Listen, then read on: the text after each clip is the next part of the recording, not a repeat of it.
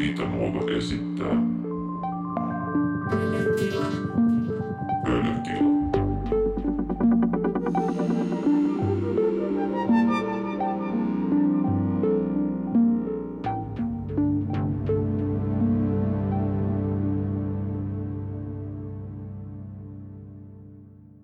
Hei ihmiset, mun ääni on nyt aika paineessa flunssan takia ja tuossa on tulossa melkein tunti hyvää haastattelua, joten pidetään tämä alku lyhyenä. Vieraana on tosiaan tänään historioitsija ja vuoden 2018 vuoden tieteen tekijä Jussi Jalonen Tampereen yliopistosta puhumassa ö, kirjailija ö, filosofi Ayn Randista. Ö, Jalonen on siis kirjoittanut kirjan Ayn Rand kapitalismin valtiatar, joka on nyt kirjakaupoissa. Öö, ei, ei kai tässä sitten muuta. Nauttikaa haastattelusta. Kiitos.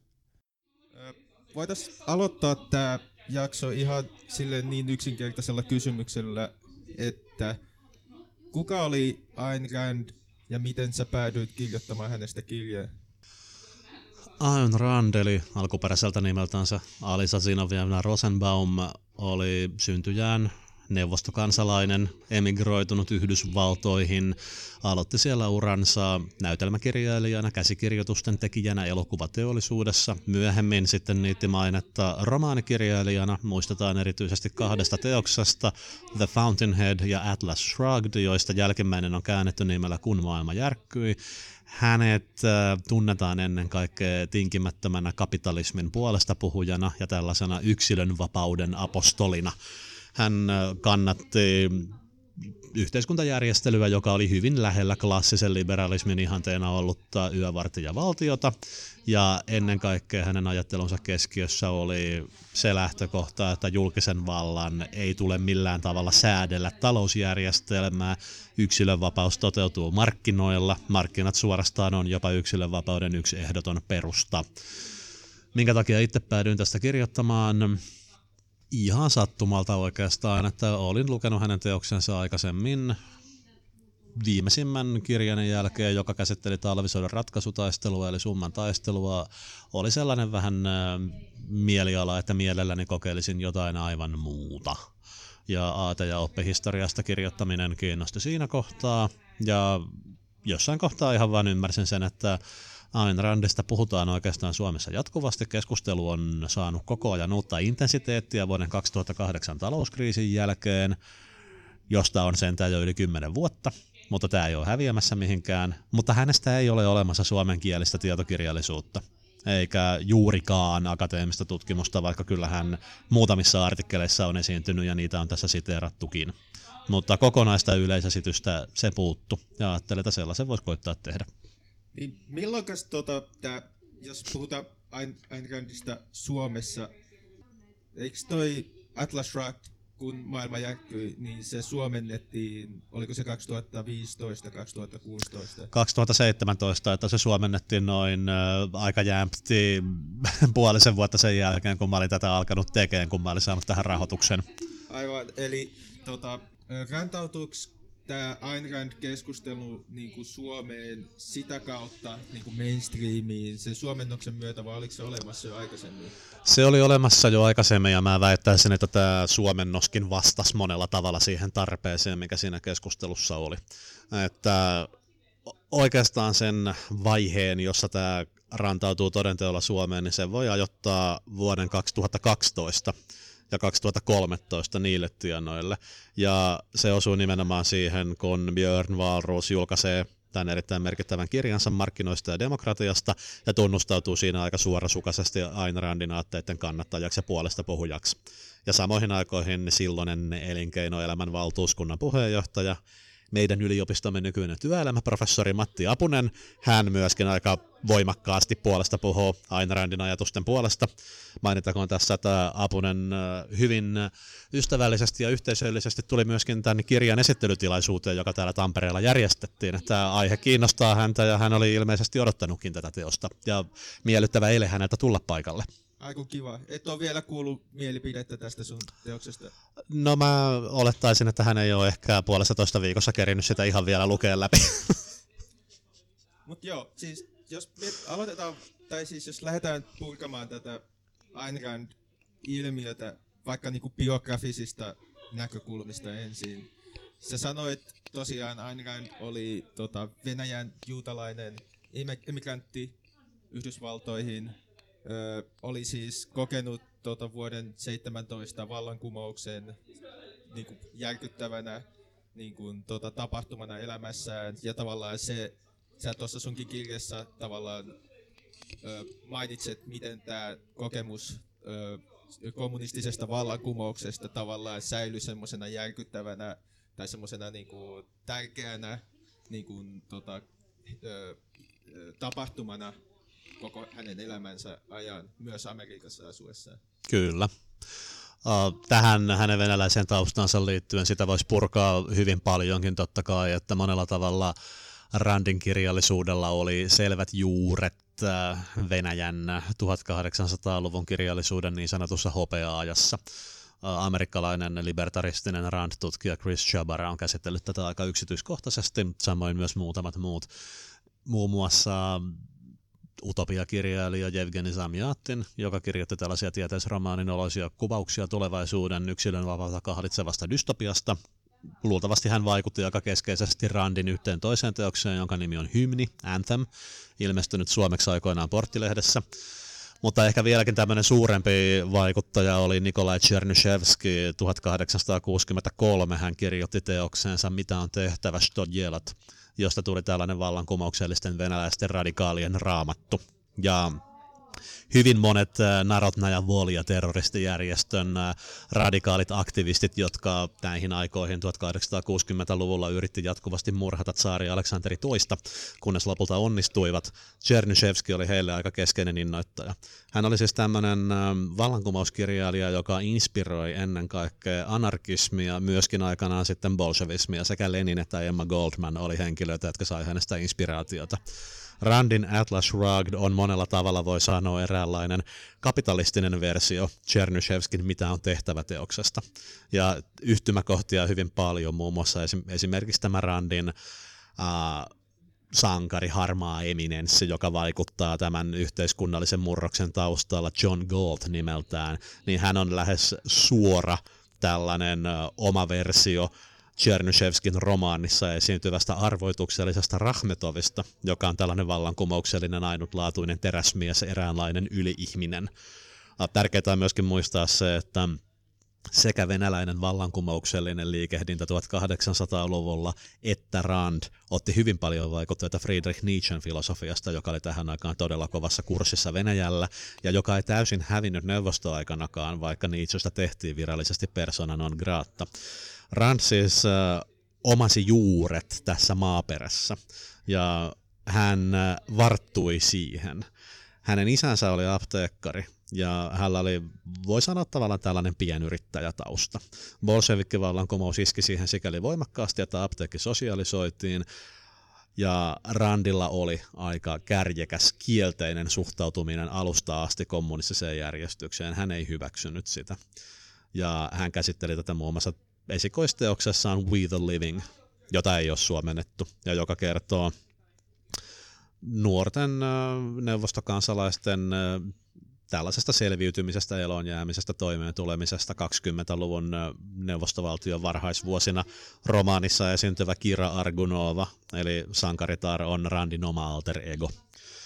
Mainitakoon tässä nyt sitten vielä, että Rand muovasi tämän oma filosofiansa selvästi kapitalismia, markkinataloutta, enemmänkin klassisen liberaalin mukaista yksilön vapautta korostavaksi, hän ankkuroi sen tähän kuvattuun radikaaliin pohjaan.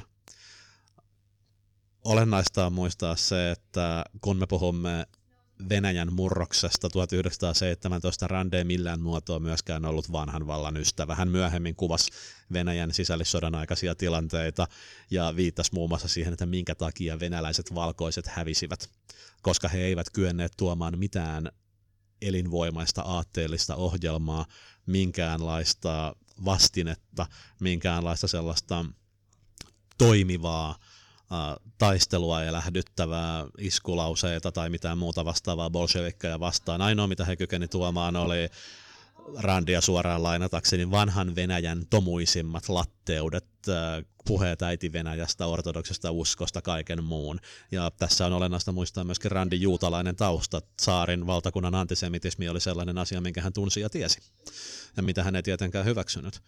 Ja hänen näkökulmansa oli se, että Venäjän sisällissodassa bolshevikkien voitto oli perustunut nimenomaan vihollisen heikkouteen siihen, että aika oli jättänyt heidän aatteensa. Ja hänen lähtökohtansa oli se, että kapitalismin markkinatalous, jotka oli modernin edistyksellisen sivilisaation ehdottomia kulmakiviä, niille piti antaa vankkumaton tällainen piinkova, teräksinen, aatteellinen perusta – jonkinlainen älyllinen, teorike, teoreettinen, innoittava ja inspiroiva pohja, ja sen hän halusi tehdä. Joo, siis, mutta eikö sitten, kun tota, Ayn muutti tota, Yhdysvaltoihin, asui Amerikassa koko loppuikänsä, niin Randillahan oli aika tota, oma tai jopa niinku anakronistinen käsitys siitä, mitä Amerikka ja amerikkalainen kapitalismi voisi olla, tai mitä sen pitäisi olla. Eikö tota, hänen näitä, tämä mihin se perustuu, tämä tota, ideaali amerikkalaisesta kapitalismista ollut 1800-luvun tämä tota, Gilded Age ja sen toi tota, laissez-faire tota, talouspolitiikka. Voitko tästä kertoa jotain? Äh, joo, tämä pitää ihan paikkansa. Randilla oli monella tavalla hyvin sellainen siirtolaisuuden äh, tai siirtolaisen tyypillinen romantisoitu käsitys Yhdysvalloista. Hän näki sen tosiaan porttina vapauteen, täytyy muistaa, että hyvin perustellusti, koska hänelle se oli sitä, että hän löysi uuden maailman ja hän halusi ottaa amerikkalaisuuden ehdottomasti omaksensa. Se, mihin hän sen ankkuroi, oli tosiaan tämä mainittu 1800-luvun kultareunainen aikakausi, Gilded Age, alkuperäistä ilmaisua käyttääksemme, ja juuri nimenomaan tämä että Andrew Carnegien, John D. Rockefellerin, John Pierpont Morganin näiden aikakausi, jonka hän näki Yhdysvaltain kirkkaimpana saavutuksena. Aikakausi, jolloin edistys oli huipussaan, jolloin syntyi uusia pääomia, jolloin syntyi uutta tiedettä, uutta tutkimusta niiden pääomien rahoittamana, jolloin syntyi uutta, uutta sivilisaatiota, jolloin raivattiin länsi, jolloin äh, monet siirtolaiset löysi Yhdysvallassa töitä. Hänellä oli se näkemys, että näihin aikoihin Yhdysvallat oli saavuttanut ehdottomasti siihen asti sen kehityksensä kirkkaimman huipun, ja hänen mielipiteensä oli se, että tämä oli sittemmin ikään kuin haaskattu. Ensimmäisenä sellaisena varoittavana ja tavallaan Yhdysvallat omilta raiteiltaan suihtaneena tekijänä hän näki Teddy Rooseveltin antitrust light, eli kartellin vastaiset kilpailua säätelevät lait, jotka hänen mielestään oli totta kai puuttumista markkinatalouteen, ja sitten jonkinlainen viimeinen naula arkkuun oli ollut tietenkin Franklin Rooseveltin New Deal, jota hän kerta kaikkiaan ei hyväksynyt. Voidaan tuota, puhua tästä New Dealista, koska tota, tämä kultareunattu aika, sehän on ironinen nimi, kultareunattu gilded, eli se on niinku, tota, ikään kuin kullalla maalattua, tota, eli feikkiä siinä mielessä, että se on tunnettu siitä, että se oli valtavan tota, taloudellisen epätasa-arvon aika. Siinä mielessä, että varallisuus kerääntyi näille tota, hyvin pienelle määrälle ihmisiä, joita myös niinku rosvoparoneiksi kutsuttiin.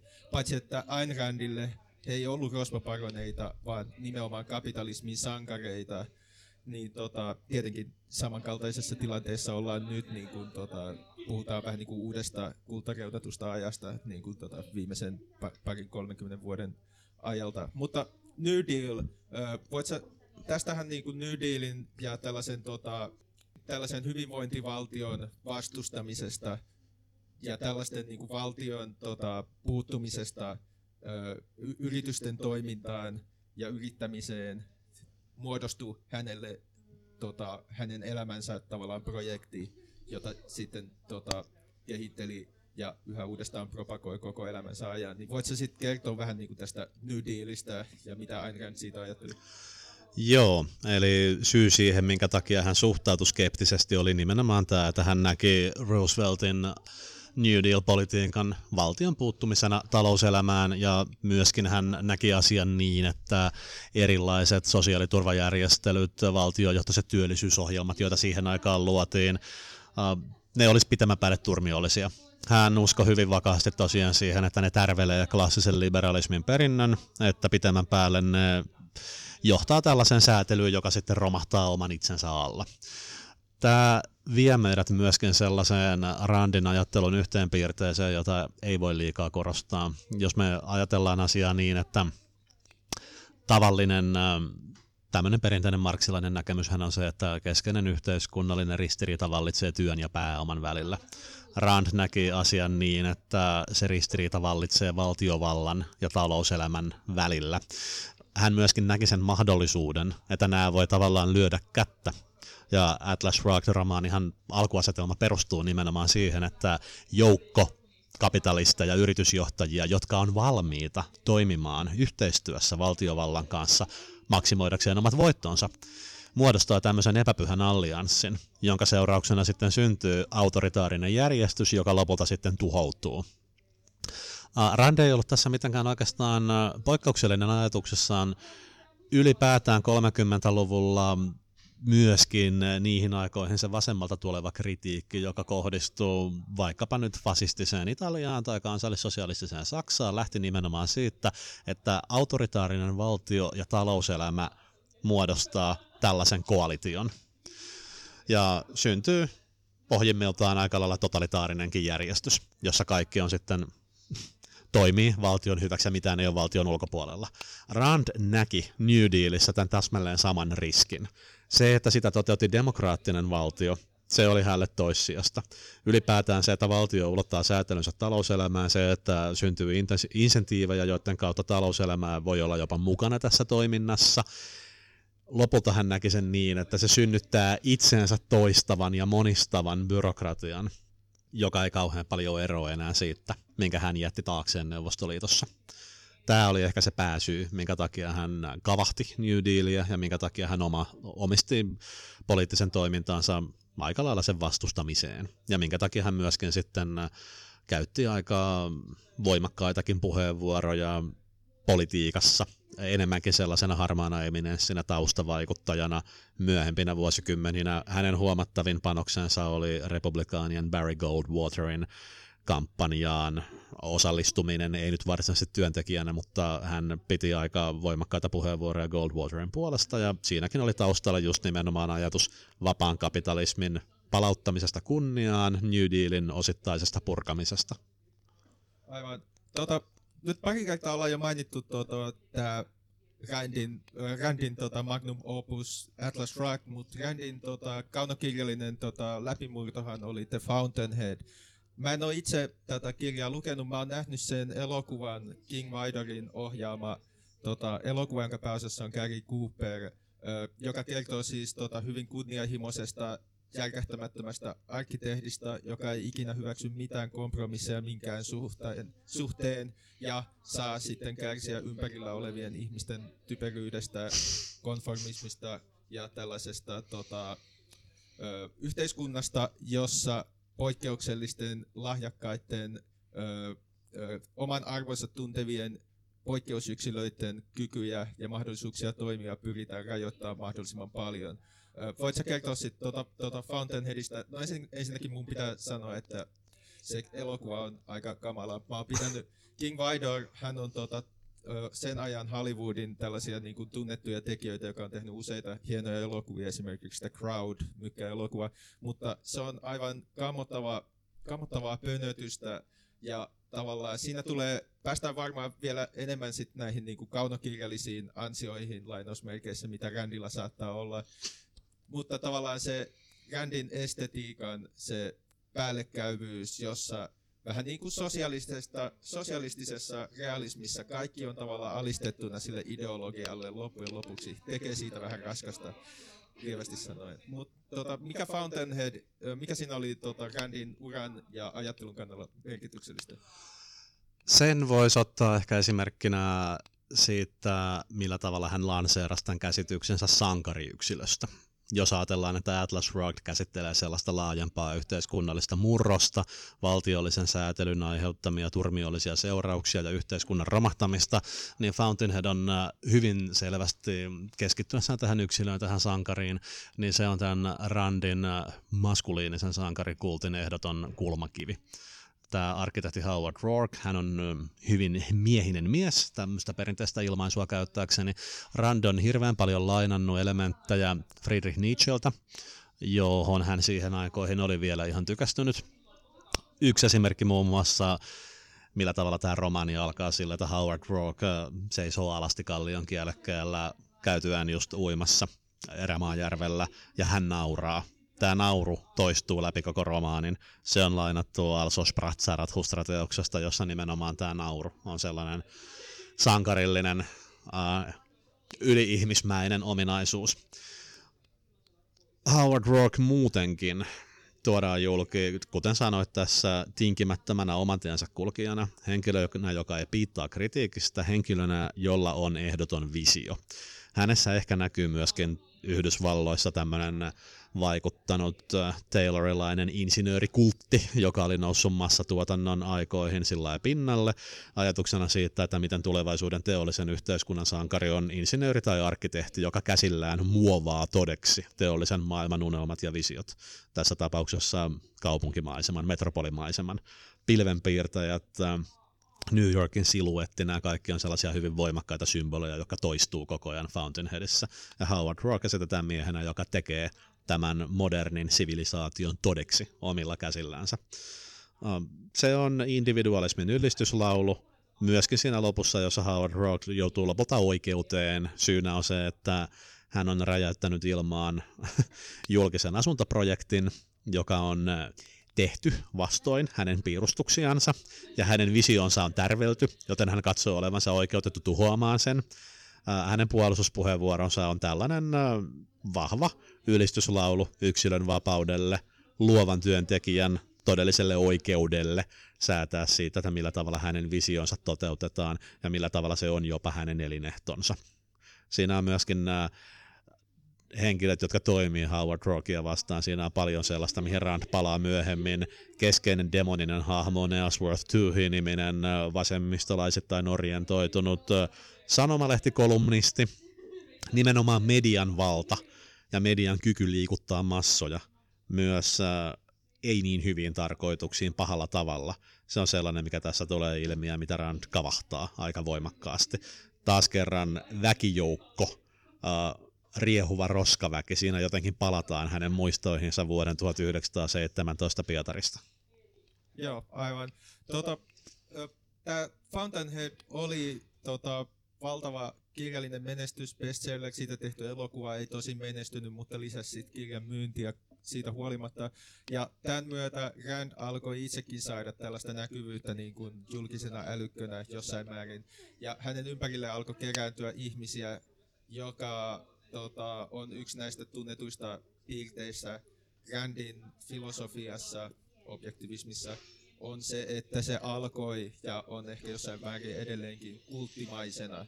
Mikä oli tämä tota, tota Randin tota, tämän salongin, tota, mistä siinä oli kyse, näistä ihmisistä hänen ympärilleen?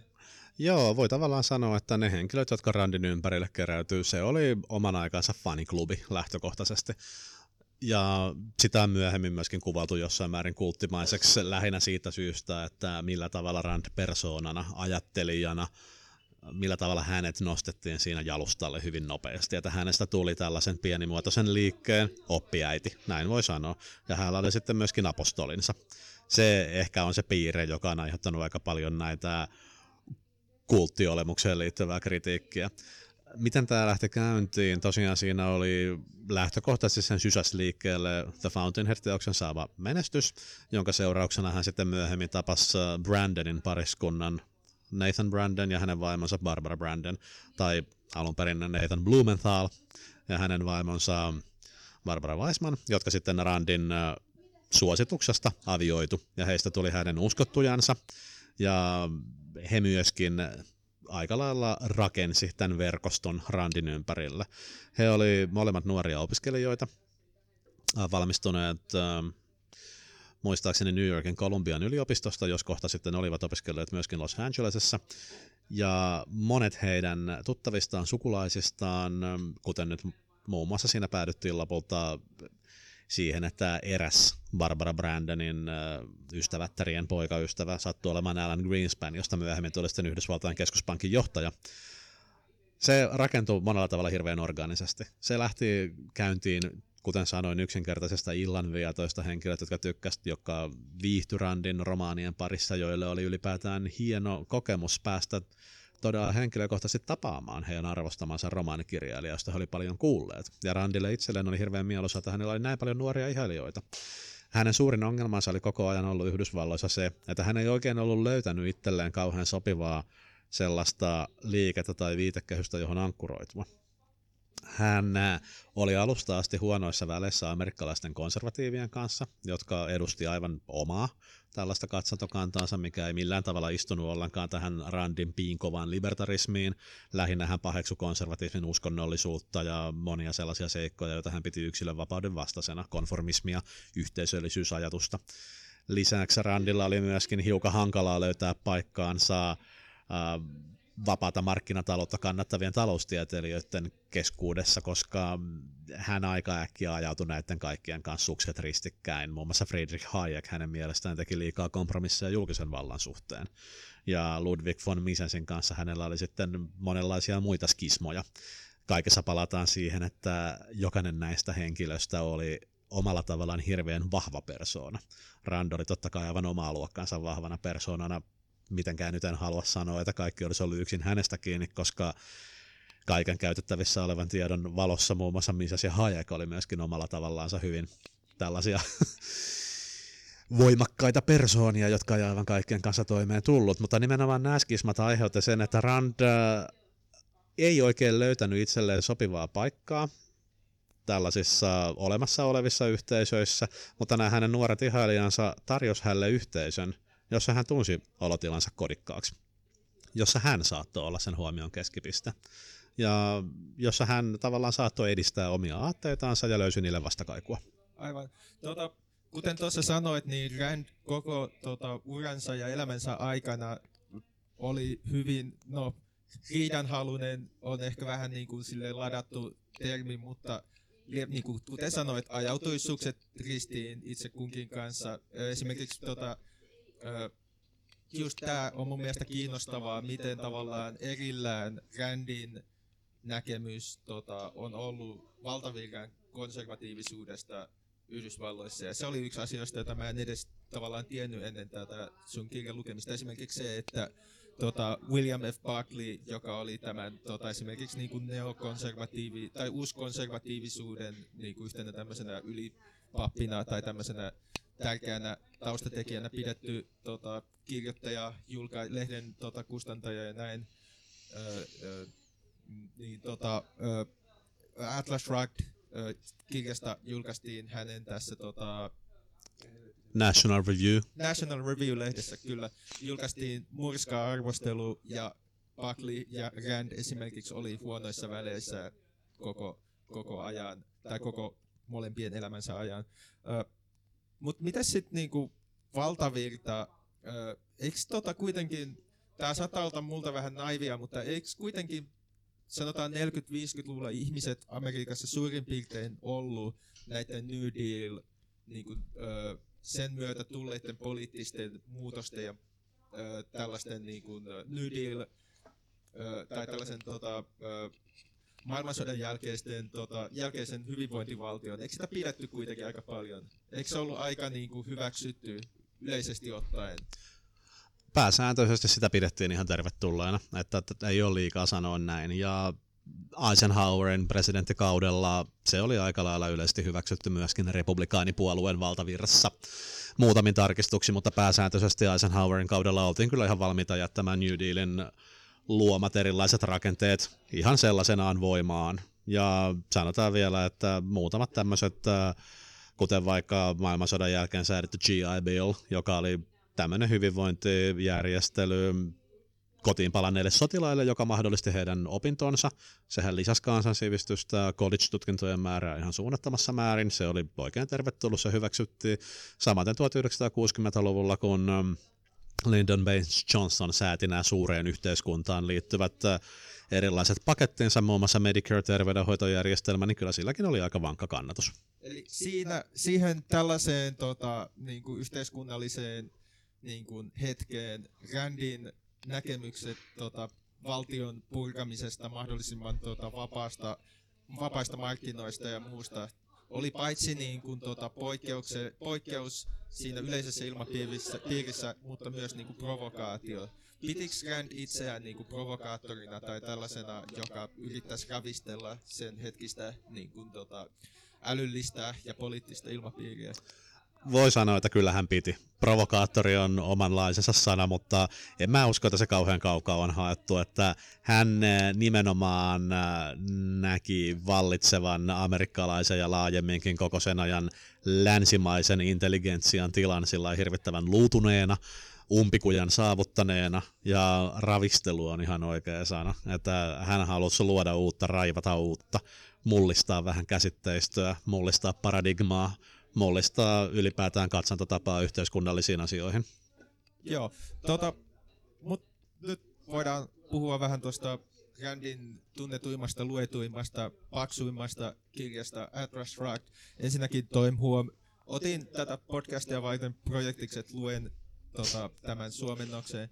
Mä sain sitä kahlattua siihen tota 800 sivuun asti, kunnes sitten tajusin, että tässä on vielä 600 sivua jäljellä joka on yhtä paljon kuin, äh, en mä tiedä, joku tyliin äh, Dostojevskin riivaajat on 600 sivua, joten se tuntui siinä kohtaa vähän liian paljolta. Mutta äh, Atlas Shrugged äh, oli kanssa myyntimenestys, ja siitä on muodostunut niin kuin tämän äh, Ayn Randin äh, ajattelun ja kirjailijan uran tärkein teos. Mikä Atlas Shrugged mistä siinä on kyse, me ollaan vähän sitä sivuttu, mutta mitä se tuo, toi uutta Randin ajatteluun? No tässä omassa kirjassani olen koittanut lähestyä Atlas Shruggedin merkitystä sillä tavalla, että se oli 1900-luvun romaani, millä tarkoitan tavallaan sitä, että siinä pureuduttiin sellaisiin kipukohtiin ja kohtalon kysymyksiin, jotka oli 20. vuosisadalle ominaisia, kuten muun muassa yksilön asema, valtiovallan tulevaisuus, autoritaarisen, mahdollisesti totalitaarisen valtiojärjestelmän muodostama uhkatekijä, pelko siitä, että yhteiskunta saattaa romahtaa, myöskin siinä on tämmöisiä sotilasvarusteluun liittyviä muutamia piirteitä, ja ylipäätään semmoinen laajempi kysymys, että mikä on yksilön asema, merkitys modernissa maailmassa, tai ylipäätään, että mikä on modernin maailman merkitys? Onko se paljon tämmöistä lupausta tulevasta sisältävä sivilisaatio vai onko se jollain tavalla umpikujaan ajautunut ihmisen luomus, joka elää lainatulla ajalla ja odottaa tuhoansa? Tässä mielessä voi sanoa, että Randin kirja oli vähän samanlainen kuin vaikka Orwellin 1984, johon on sitä tuossa verrannutkin aika paljon omassa teoksessani. Uh, lyhyesti ytimekkäästi sen verran äh, juonta käsitellen. Aikaisemmin tuli mainittua, että teoksen alkuasetelma on tällainen pahojen kapitalistien ja valtiovallan epäpyhä liittouma, joka alkaa toteuttaa massiivista julkisen vallan säätelyä Yhdysvalloissa. Valtiovalta toteuttaa tätä ideologisista syistä. Osa kapitalisteista on mukana siinä sen takia, koska se tuottaa heille nopeita voittoja. Mutta tällainen pienempi joukko sankarikapitalisteja, muun muassa rautatieyrittäjä Dagny Taggart ja terästehtailija Hank Reardon kamppailee tätä vastaan. He haluaa ikään kuin pitää kiinni sitä omasta oikeudestaan yrittää tuottaa taloudellista hyötyä ja tulosta vailla mitään kahleita. He koittaa ponnistella tässä yhteiskunnassa eteenpäin. Ja tähän liittyy sitten myös sellainen pohjavire, että tämän teoksen aikana ihmisiä katoaa heitä häviää olemattomiin. Merkittäviä talouselämän vaikuttajia, valtiovallan palveluksessa olevia muutamia kyvykkäitä, lahjakkaita virkailijoita, jotka ei halua olla mukana tässä uudessa järjestyksessä, tuomareita, tiedemiehiä ja myöskin ihan tuikitavallisia yksilöitä, he häviää. Ja loppuvaiheessa romaania käy ilmi, että edellä mainittu John Gold, joka on toiminut tällaisena vallankumouksellisena kapitalistisena sankarina, hän on kerännyt näitä ihmisiä yhteen ja muodostanut heistä lakkolaisyhteisön, joka elää tällaisessa kätketyssä utopiassa kalliovuorilla ja rakentaa siellä uutta salattua kapitalistista maailmaa, joka on sitten valmiina kohtaamaan ulkopuolella olevan yhteiskunnan romahduksen ja perustamaan maailman ja sivilisaation uudestaan. Romaanin merkittävä käännekohta on tämä John Galtin radiopuhe, joka muistaakseni alkuperäisromaanista vie 70 sivua. En tiedä, kuinka paljon suomennos on onnistunut käyttämään siihen. Tai sama ja samanlainen sivumäärä. En sinne asti en tosiaan päässyt, vaikka se on tämän kirjan kuuluisin, kuuluisin pätkä. Kyllä, ja se on myöskin tällainen Randin oma filosofinen ohjelmajulistus. Ja tota, äh, Atlas Shrugged, jos puhutaan vähän niin kuin siitä kirjallisena teoksena, sä sanoit, että se on niin kuin 1900-luvun romaani, mitä se siinä, kuten tuossa määrittelit, sitä se on. Mutta toisaalta on, mun mielestä on kiinnostavaa näin niin kuin kirjallisesti, se tuntuu olevan hyvin vahvasti niin kuin 1800-luvun kirjallisuuden perinteessä kiinni joka on kiinnostavaa, koska Rand oli monessa mielessä niin kuin modernisti. Hän oli niin kuin esimerkiksi The Fountainhead on modernin arkkitehtuurin ylistys ja hän oli aina kaiken tekni- teknologisen kehityksen ja tällaisen tota, puolella. Mutta äh, Atlas Shrugged, Shrugged on ikään kuin tota, kirjallista modernismia ei olisi ikinä tapahtunut, vaan se tuntuu hyvin niin kuin, äh, kuten mainitsit tuossakin, niin kuin, Victor Hugo esimerkiksi oli iso vaikuttava tekijä äh, Randin kirjailija ura, uran niin kuin, tai tyylin muotoutumisessa. Samoin siinä on Dickensiläisiä piirteitä esimerkiksi siinä, että kaikki nämä tota, hahmot, joita meidän lukijan olisi tarkoitus niin kuin, pitää niin kuin vastenmielisinä, on myös fyysisesti vastenmielisiä. Heillä on naurettavia nimiä, kuten Balf Eubanks tai tota, mitä kaikkia näitä nyt olikaan, Wesley Ma- Moach, Tinky Holloway mm-hmm. ja niin edespäin, joka on hyvin tämmöinen 1800-luvun kirjallisuudesta tuttu piirre. Coffee Meeks löytyy myöskin. Mä oon semmoisen selityksen kuullut, että loppuvaiheessa Rand alkoi tarkoituksella myöskin käyttää nimiä, jotka muistutti jossain määrin 20- ja 30-luvun amerikkalaisia gangstereita, niin kuin Bugsy Siegel ja Legs Toohy ja muita tällaisia. Mutta joo, Victor Hugo tosiaan oli hänen suuri vaikutteensa ja Randin kirjallisessa tuotannossa ehkä kiinnostavin tällainen ei välttämättä niinkään ristiriita, koska tämä täysin ehetä on se, että miten hän käyttää 1800-luvun romaanitaiteilijoiden kieltä kertoakseen 1900-luvun edistyksellisestä maailmasta, sivilisaatiosta, jopa niin kuin rakentamaan sen sellaiseksi ylistäväksi äh, esitykseksi ja kuvaukseksi. Ja totta kai siinä näkyy myöskin aika paljon tällainen venäläinen kerrontatyyli. Samoin dialogissa on kiinnostavaa se myös, että tota, nämä Randin sankarithan on tällaisia aika niin kuin, ynseitä, vähäsanaisia. He ei mielellään selitä, mitä he aikoo tehdä, vaan vähin mahdollinen tieto, millä päästään eteenpäin, annetaan muille, koska he tietää itse paremmin, kaikki on itse niin kuin, valmiina päässä. Kun taas kaikki muut hahmot, just nämä tota, huonot kapitalistit, byrokraatit, kaikki muut, pitää hirveitä tällaisia matelevia tota, monologeja jokaiseen vastaukseen tulee hirveä tota, dialogin pätkä, niin mun mielestä sekin oli kiinnostavaa, että se on niin vahvasti kärjistetty myös dialogin tasolla se tota, näiden, äh, sanotaan vaikka Hank Jergenin ja Dagny Taggardin tota, dialogi verrattuna vähän niin kuin kaikkien muiden hahmojen tota, tähän lässytykseen. Kyllä joo, siis Tämäkin on toinen kiinnostava piirre, että vuoropuhelu on hyvin kaurismäkeläistä hetkettäin. Monta kertaa tuli ajateltua, että tämä on sen verran skeletaalista, että tämä voisi olla kaurismäen elokuva. Mutta sitten yllättäen tulee myöskin näitä hetkiä, jolloin sankarit saattaa puhjata monologiin, jos tarvetta on. Kuten vaikka Francisco Danconia, joka pitää cocktailtilaisuudessa yllättäen puolustuspuheen rahalle siitä, että minkä takia rahajärjestelmä on hieno ja moraalinen yhteiskunnallinen järjestelmä, joka on olemassa. Samaten totta kai oikeussalissa pidetyt puolustuspuheet ja lopullinen radiopuhe. Eli tiettyjä hetkiä on, jolloin sankarit sitten todella tykittelee siihen asti oltuaan aika lailla hyvinkin yksikantaan lyhyesti kommentoivia. Puhuttiin jo tuosta tosta Randin kollektiivista tai siitä ö, hänen ympärille kerääntyneistä tota, y- ihmisistä. Ö, yksihän tota, tätä yhdistävä tekijä oli Randin ö, lukusessiot, missä hän luki tota, ö, sillä hetkellä kirjoittamaansa teosta Atlas Shrugged. mikä sitten niinku, kun Atlas Shrugged lopulta ilmestyy, niin miten se sitten vaikutti Randin tota, uraan ja tähän kollektiiviin? Se oli tavallaan alkulaukaus sille, että tämä kollektiivi ja nämä salonkin tapaamiset alkoi saada entistä organisoidumpaa muotoa. Eli syntyi objektivistinen liike. Eli laskettiin tämä Randin perustaman filosofisen koulukunnan, jollaiseksi hän sen halusi mieltää sen peruskivi. Tämä, ja, tämä oli niinku 50-60-luvun vaihteessa. Kyllä, siinä kohtaa joo.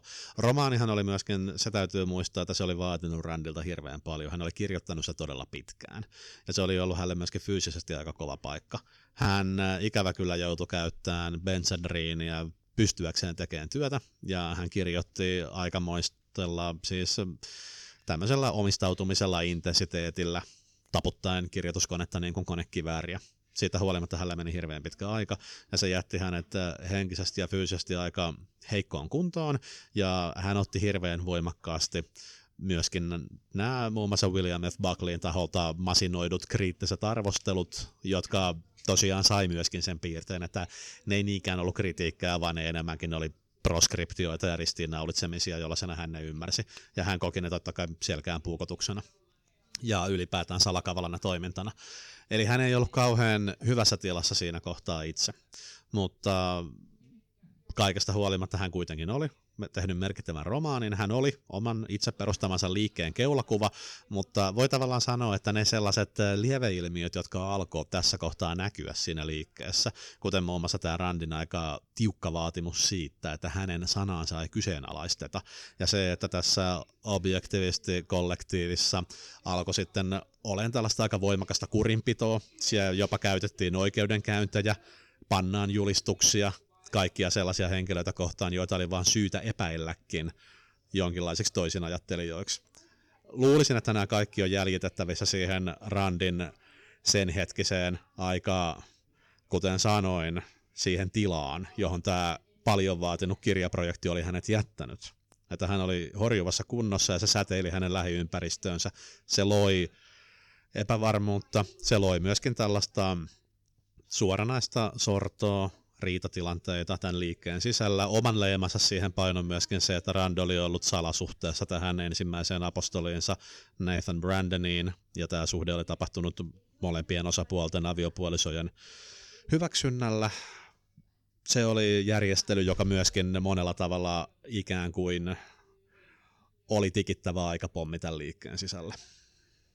Ö, joo, siis tota, jos puhutaan näistä tota, mitä Atlas Shruggedin jälkeen tapahtui, niin Randin ajatteluhan oli hyvin, jos se oli jo niin 50-40-luvulla niin vastakarvaan valtavirran ajattelua, niin sitten 60-70-luvun aikana Randin ajatteluhan muuttui koko ajan silleen konservatiivisemmaksi näistä tota, sen ajan Yhdysvaltojen suurista näistä tota, poliittisista kysymyksistä, esimerkiksi rotuerottelun erottelun Vietnamin sodan ja muun suhteen, niin tota, voisitko tästä sanoa? Ja sitten myös esimerkiksi tota, 60-luvun lopun tota, kampusaktivismi sun muu, joka tota, tavallaan järjisytti sitä poliittista ilmapiiriä.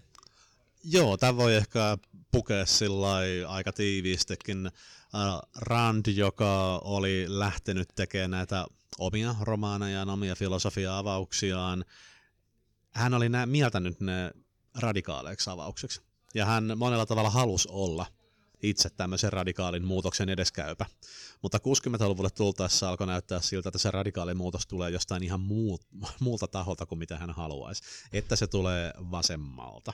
Että se tulee ylipäätään tällaisena kuohuntana, joka vaikuttaa poliittisesti muistuttavan aika paljon jälleen kerran kaikkea sitä, minkä hän kuvitteli jättäneensä taakseen. Ja varsinkin kampusaktivismi, jossa oli hyvin nopeasti Students for Democratic Societyn seurauksena aika vasemmistolainen leima Yhdysvalloissa, näyttäytyi hänelle sellaisena massan liikehtimisenä, ja varsinkin vielä se, että siinä ikoneina saattoi olla vaikkapa sellaisia Frankfurtin koulukunnan ajattelijoita, kuten Marcus, joita hän halveksi, tai pahimmillaan Jean-Paul Sartre, hän inhosi myöskin eksistentialismia. Eikö tota, Rand aika pitkälti inhonnut kaikkia filosofia? Rand hän tunnetusti sanoi, että hän on ö, ottanut, ö, hän on saanut vaikutteita ainoastaan vähän Aristoteleelta, mutta kaikki muu on aika pitkälti hänen itsensä keksimään. No tämä on vähän kärjistetty, mutta joo, kyllä näin voi periaatteessa sanoa, että suurin piirtein ne filosofit varsinkin, jotka oli 1945 jälkeen, toisen maailmansodan jälkeisinä vuosina pinnalla, oli sellaisia, joihin hän suhtautui skeptisesti, kielteisesti, hän näki heidät klassisten perinteiden hylkääjinä. Ja 60-luvulla siinä kohtaa, kun alkoi tämä nuorisoliike, jossa oli monella tavalla keskiössä sellaiset asiat, kun vaikka kysymys nuorison vieraantumisesta yhteiskunnasta, muita tällaisena. Rand näki tänne, hän käytti ilmaisua psykoepistemologinen barbaria, ja hän pelkäsi, että siinä kohtaa syntyy jonkinlainen liikehdintä, joka todella tuhoaa länsimaisen yhteiskunnan. Hän suhtautui hirveän kielteisesti myöskin ympäristöliikkeeseen, jonka hän näki jonkinlaisena palaamisena luola-ihmisten tasolle, takaisin villiin olotilaan ja nosti tuossa esille sitten myöskin rotuerottelu ja Vietnamin sodan. Nämä on ambivalentteja kysymyksiä ja niistä kannattaa ehkä pari sanaa sanoa, koska ne on hyvin kiinnostavia. Rotuerottelun suhteen Randilla oli alusta asti aika selvä mielipide sen suhteen, että kaikki etelävaltioissa kohdistettu syrjintä, joka kohdistui mustaan väestönosaan, hän piti sitä ehdottomasti yksilön vapauden vastaisena. Hänen mielestään ne olisi pitänyt julistaa vastoin perustuslakia oleviksi tuomittaviksi asioiksi aikapäiviä sitten, ja ensivaiheessa voi sanoa, että hän oli hyvinkin myötämielinen tällaiselle mustan väestön vaatimuksille, jotka kohdistuu rotusorron rotuerottelun purkamiseen. Mutta jonkin aikaa kun tämä tilanne eteni, ja se ratkaiseva kohta tuli siinä, kun Lyndon Baines Johnson esitteli kansalaisoikeuslainsäädännön, joka, kuten ihmiset varmaankin muistaa, esiteltiin aika paljon Martin Luther Kingin Selman protestin jälkimainingeissa ja vastineena siihen. Paitsi, että se sisälti, sisälsi myöskin provisiot siitä, että äänioikeutta pitää voida harjoittaa vapaasti ja että kaikenlainen äänestäjärekisteriin liittyvä syrjintä pitää purkaa, niin Rand kiinnitti hirveän paljon huomiota syrjintäkieltoon, jonka hän näki kapitalismille ja markkinataloudelle vastaisena, koska hänen lähtökohtansa oli se, että itsenäisen liikkeen harjoittajan oikeus syrjiä on sisäänrakennettu elementti kapitalismissa.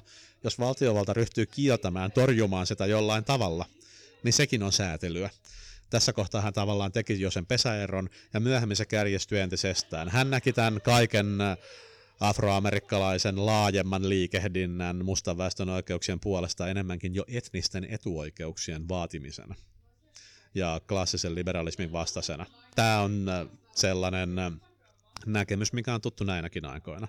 Samalla tavalla Vietnamin sodan yhteydessä hän vastusti Vietnamin sotaa, hän vastusti Yhdysvaltain osallistumista siihen. Hänen syynsä oli se, että hän näki sen vääränä sotana väärässä paikassa väärään aikaan, myöskin hyvin kaksinaismoralistisena sotana, minkä ihmeen takia Yhdysvallat lähtee Kaakkois-Aasiaan, jos mitään ei tehdä Itä-Euroopan alistettujen kansakuntien puolesta ja hän myöskin vastusti asevelvollisuutta, koska hän piti sitä yksilönvapauden vastaisena. Mutta sitten myöhemmin tosiaan kutsuntamellakat, tämä laajempi kampusliikehdintä, hän ei myöskään voinut hyväksyä sitä. Ja hän saattoi esittää jopa sellaisia kommentteja, että kaikki henkilöt, jotka lähtee kutsuta pakolaisiksi, olisi suotavaa, että ne lähetettäisiin liittovaltion kustannuksella Moskovaan tai Hanoihin, että he saisivat nauttia sitä yhteiskuntajärjestelmästä, mitä he puolustaa. Eli tässä näkyy sellainen kaksijaotteisuus. Ne lähtökohdat, jotka hän oli ottanut 50-luvulla – maailma alkoi muuttua liian nopeasti 60-luvulla ja 70-luvulle tultaessa hän oli jo aika voimakkaan konservatiivi ja oli myöskin monella tavalla ehkä menettänyt toivonsa. Joo. Ö, jos vielä 60, 60-luvun näistä tota, ö, ö, kysymyksistä puhutaan vähän vielä ennen kuin siirrytään siihen, mitä tapahtuu Randin kuoleman jälkeen, niin tota, mikä oli sitten Randin niin kuin, asema kylmässä sodassa? Randhän, niin kuin sikäli kun mä tuosta kirjasta luin, Randhän ei varsinaisesti pitänyt, tai ei uskonut esimerkiksi, että kommunismi pystyisi ottamaan koko, tai vallottamaan koko maailman, kuten esimerkiksi amerikkalaiset kylmässä sodassa mielellään uskoi. Joo, tämä pitää paikkaansa. Voi sanoa, että Randin ymmärtämys oli jopa ehkä parempi Neuvostoliiton tilanteesta. Syynä se, että hän oli asunut ja elänyt siellä. Hän eh, hirveän paljon palasi siihen, että miten viime kädessä neuvostososialismi on toimimaton järjestelmä, joka voidaan tarpeen vaatiessa romahduttaa vaikka kauppasaarolla, jos niikseen tulee. Ja hän vitsaili muun muassa tosiaan siitä, että Neuvostoliitto pystyy tuottamaan hyvin loistavalla tavalla aseita, koska sosialismin valta perustuu nimenomaan kykyyn käyttää väkivaltaa, kykyyn käyttää aseita, mutta hän saattaa sitten heittää hyvin humoristisesti aina joissakin luennoissa muun muassa, että on epävarmaa, että missä määrin nämä pommit ylipäätään räjähtää, tai että pysyykö nämä neuvostoliittolaiset pommikoneet ilmassa. Eli hän suhtautuu vähän sillä kitkerän äh, skeptisesti Neuvostoliiton kykyyn pärjätä lännelle kylmässä sodassa. Ja jälkikäteen ajatellen hän oli kyllä ihan täysin oikeassa tässä suhteessa. Mutta Randillähän tota, se myös perustui siihen, koska hän piti tota, länsimaista kapitalismia niin ylivoimaisena ja niin hyvänä, että Neuvostoliitto-tyylinen tota, reaalisosialismi ei sille pystyisi tekemään mitään. Tämä oli hänen lähtökohtaansa. Hän näki kylmän sodan talousjärjestelmien ja vähän suurempanakin kuin talousjärjestelmien välisenä kamppailuna, ylipäätään tällaisena maailmankatsomuksellisena filosofisena kamppailuna, jota se toki kaikille muillekin oli. Mutta Randin lähtökohta oli tosiaan aivan erilainen kuin sanotaan nyt vaikkapa George Kennanilla, joka aivan todenteolla saattoi olla huolissaan siitä, että onko lännellä moraalista voimaa seisoa neuvostovaltiota ja sen aatteita vastaan. Ja myöskin sitten nämä henkilöt, jotka oli huolissaan sanotaan vaikka ohjuskuiluista tai Sputnik-tekokuun synnyttämä tämä hetkellinen pelko siitä, että onko Neuvostoliitto ottamassa teknologista yliotetta. Rand ei koskaan oikeastaan vaipunut siinä suhteessa minkäänlaiseen skeptisyyteen tai epätoivoon. Totta kai tämä lisäsi sen elementin hänen ajatteluunsa, että hänen mielestään oli entistäkin tärkeämpää, että länsi pysyy uskollisena omille aatteilleen, uskollisena kapitalismina, koska Neuvostoliitto ei voi tuhota länttä, mutta länsi voi kyllä tuhota itse itsensä. Joo. Tuota, hän ei itse ehtinyt nähdä tätä hänen ajatustensa niin kuin, suurinta leviämistä. Rand kuoli vuonna 1982. Niin voisitko vähän sanoa siitä, että mistä ensimmäisenä alkoi tämä niin kuin Randin ajattelun leviäminen tämmöisestä kultti niin kuin, lukupiireistä tyyliin semmoisen konkreettisempaan poliittiseen, niin kuin, missä se alkoi näkyä politiikassa ensimmäisenä? No ehkä semmoinen ensimmäinen jonkinlainen käännekohta on jo 1970-luvun alussa Nixonin koolle kutsuma Gatesin komissio, jonka seurauksena Yhdysvallat siirtyi asevelvollisarmeijaan. Tähän oli aika paljon kaikkia muitakin syitä. Se oli esimerkiksi yksi sellainen aika normaali ratkaisu siinä kohtaa, kun kutsuntamellakat oli Vietnamin sodan aikana aika vakavalla tavalla alkanut jo haitata julkista rauhaa Yhdysvalloissa ja myöskin sodankäyntikykyä ammattiarmeija oli sellainen aika käypä ratkaisu.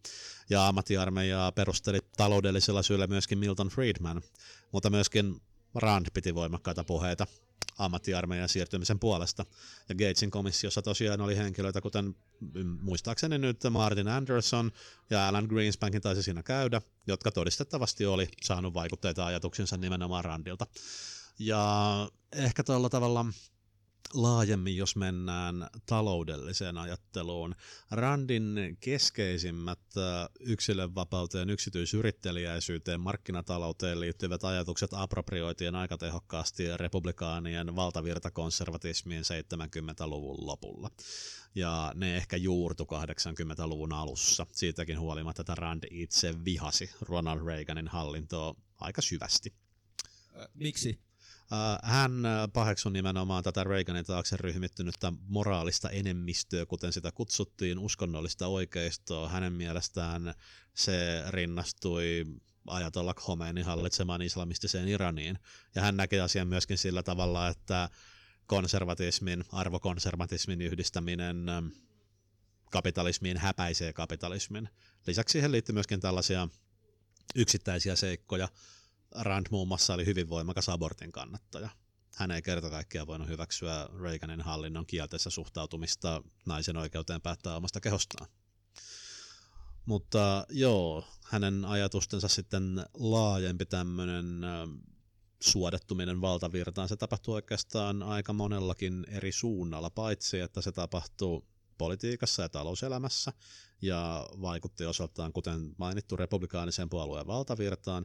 Se löysi myöskin aika tämmöisen hedelmällisen maaperän äh, piilaaksossa. Hirveän monet oman aikansa teknologiyrittäjät, äh, henkilöt, jotka tavallaan käynnisti tämän tietoteknologisen vallankumouksen, oli Randin. Ja tämä ajatus oman luomiskykynsä voimin tulosta tekevästä sankariyrittäjästä. Se upposi aika hedelmälliseen maaperään. Randilainen eetos upposi hyvin voimakkaasti Piilaaksossa kaikkiin ohjelmistosuunnittelijoihin, koodaajiin, pelitalojen perustajiin. Nimenomaan, kuten edellä tuli mainittua, tämä ajatus siitä, että yksilöllä on mahdollisuudet, valmiudet oman ylivertaisen lahjakkuutensa kautta toteuttaa itseensä, ja kun se yhdistö vie tähän futurismiin ajatukseen siitä, että nyt meillä on todella ylivertaiset välineet, joiden kautta voidaan maksimoida tämä luova kyvykkyys tietokoneiden, ohjelmistokoodin, kaiken mahdollisen kautta, niin todella voi syntyä uusi maailma se on ehkä semmoinen kaikkein merkittävin temmelyskenttä, missä randilainen ajatusmaailma on saanut hyvinkin paljon aikaa se on suodattunut sitä kautta tämän päivän startup-kulttuuriin, alustatalouteen. Hyvin monet näistä suurista nimistä on ollut aikoinaan aina randina aatteita ja oppien innoittamia. Aivan. Ö, mites tota, voidaan tässä kohta ruveta tätä käärimään kasaan tätä hommaa, mutta voidaan vielä puhua tuota rändistä ja Suomesta.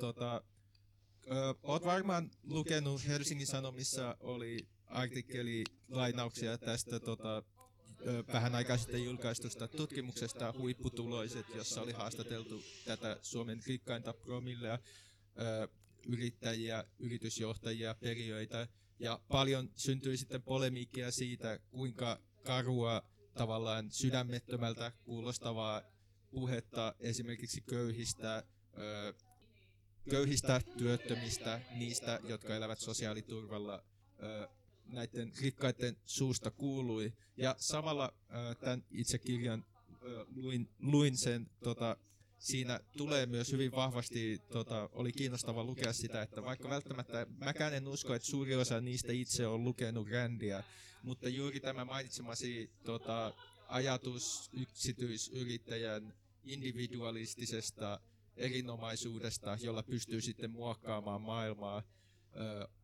kuten sitä haluaa, näkyy siinä tota, rikkaiden yrittäjien, yritysjohtajien ja muiden retoriikassa ja toiminnassa myös. Niin, tota, miten sä uskoisit, että tämä rändilainen ajatus miten se näkyy sitten nykyään Suomessa? Sä, sä mainitsit myös startupin, tota, startup-kulttuurin, mikä vaikutus sillä on ollut.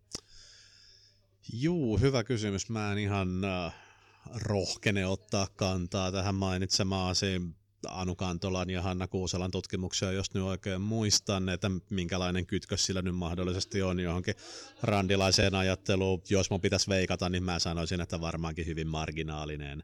Että oikeastaan siinä niissä sitaateissa, mitä nyt oli laitettu, niin näkyy aika perinteinen semmoinen luokkajako, joka on ollut olemassa jo aika pitkään ja joka olisi olemassa ilman Randiakin. Ja tässä mä melkein huomauttaisin vielä, että vaikka Rand omasi näkemyksen siitä, että yhteiskunnassa on tuottajia ja loisia, niin hän asetti kyllä hirvittävän tiukat moraaliset kriteerit myös niille tuottajille. Ja yksi asia, mitä voi tosiaan miettiä, on, että missä määrin välttämättä tässä haastattelut henkilöt vastaisi todella niitä Randin kriteerejä ja millä tavalla Rand itse siihen suhtautuisi. Että esimerkiksi mainitsit perijät. Randilla oli ihan selvää näkemys totta kai siitä, että perimisoikeus on ehdottomasti pyhä. Mutta hänellä oli myöskin se näkemys, että perijän pitää olla sen perintönsä arvoinen. Se ei yksinään riitä. kirjan protagonistithan ovat kaikki perijöitä, paitsi Hank Reardon ei ollut, mutta äh, Tackartin suku esimerkiksi. On, ja samaten Francisco Danconia on siinä perijä. Mutta Hank Reardon on sitten vastaava self-made man, samaten Howard Rourke on self-made man. Aika paljon Randin teosten sivulla esiintyy tämmöisiä ihmisiä, jotka on takonut oman omaisuutensa. Sitten esiintyy myöskin sellaisia perillisiä, jotka on todenteolla sen perintönsä arvoisia. Ja myöskin, jos me katsotaan siinä, että minkälainen suhtautuminen näillä romaanien sankareilla on, sanotaan nyt vaikka köyhimpiin kansanosiin, Uh, enemmänkin heillä on siinä se suhtautuminen, että näille henkilöille pitää tarjota työtä ja he ovat valmiita tarjoamaan sitä työtä. Että jokaiselle pitää antaa ne mahdollisuudet tavoitella sitä omaa onneensa. Randin utopiassa se nyt vaan toteutuu kapitalismin kautta. Piip, piip, piip. Kiitos kun kuuntelit Pölötilaa. Pölötila podcast on osa Vitanuova blogikollektiivia. Löydät Vitanuovan uudet tekstit osoitteesta vitanuovablogi.wordpress.com.